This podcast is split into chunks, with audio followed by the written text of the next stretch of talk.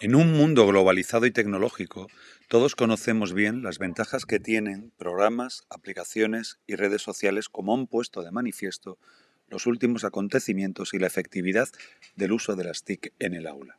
Nos permiten trabajar de manera más eficaz y especialmente compartir en un solo clic todas nuestras ideas, intereses, productos y experiencias sin límite de público ni espacio.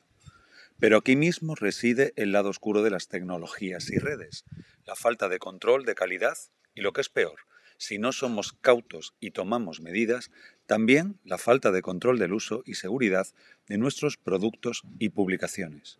Como dice el experto en redes Gottfried Bogart, ahora eres lo que compartes.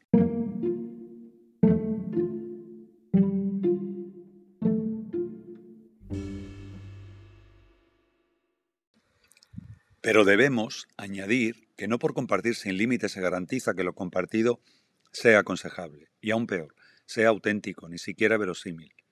Debemos ser cautos tanto como emisores como receptores. Los proyectos de Twinning se desarrollan gracias a las tecnologías y las redes.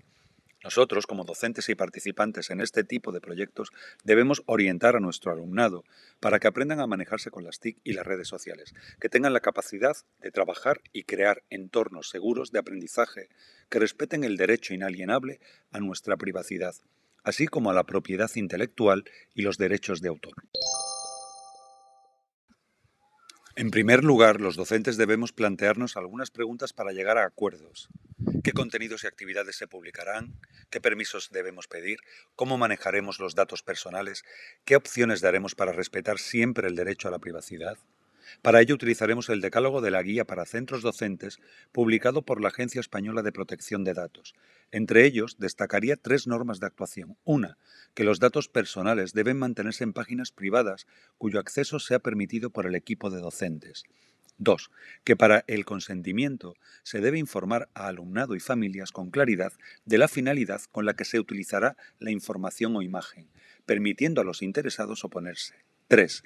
Que en el caso de usar herramientas ajenas a la plataforma eTwinning, se deben conocer las aplicaciones a utilizar, su política de privacidad y sus condiciones de uso antes de utilizarlas.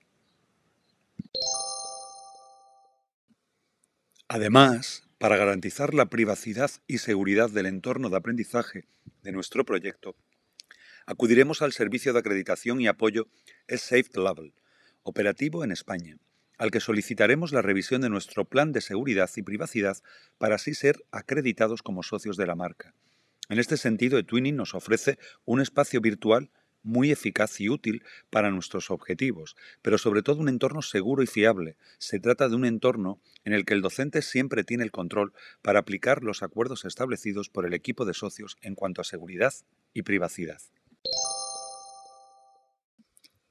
En segundo lugar, es de vital trascendencia que tengamos claro el respeto insoslayable a la propiedad intelectual, condición de que nuestros intelectuales y creativos sigan aportando y mejorando nuestra sociedad y nuestro mundo. No todo se puede utilizar en la web. Lo mismo que no nos llevamos un libro de una librería, debemos saber en todo momento cuándo lo publicado en la red se puede usar libremente y cuándo no. Nuestra obligación como docentes será hacer saber a nuestro alumnado la importancia y necesidad de respetar escrupulosamente los límites de lo publicado en la red para posibilitar que nuestros creativos sigan creando. Docentes y alumnado debemos aprender a usar adecuadamente los recursos y productos que se encuentran alojados en la red.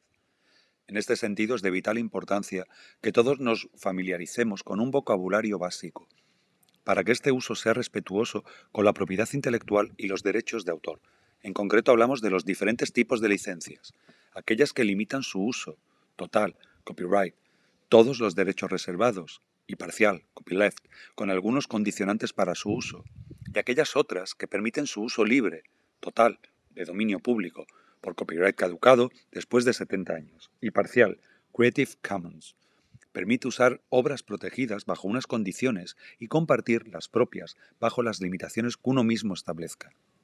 Y para finalizar, y recordando el conocido lema There is no planet V, añadiría cuidemos nuestro mundo, cuidemos nuestra cultura, pero sobre todo cuidémonos antes a nosotros mismos de los inconvenientes de este nuevo mundo, porque con las nuevas tecnologías There is no plan B.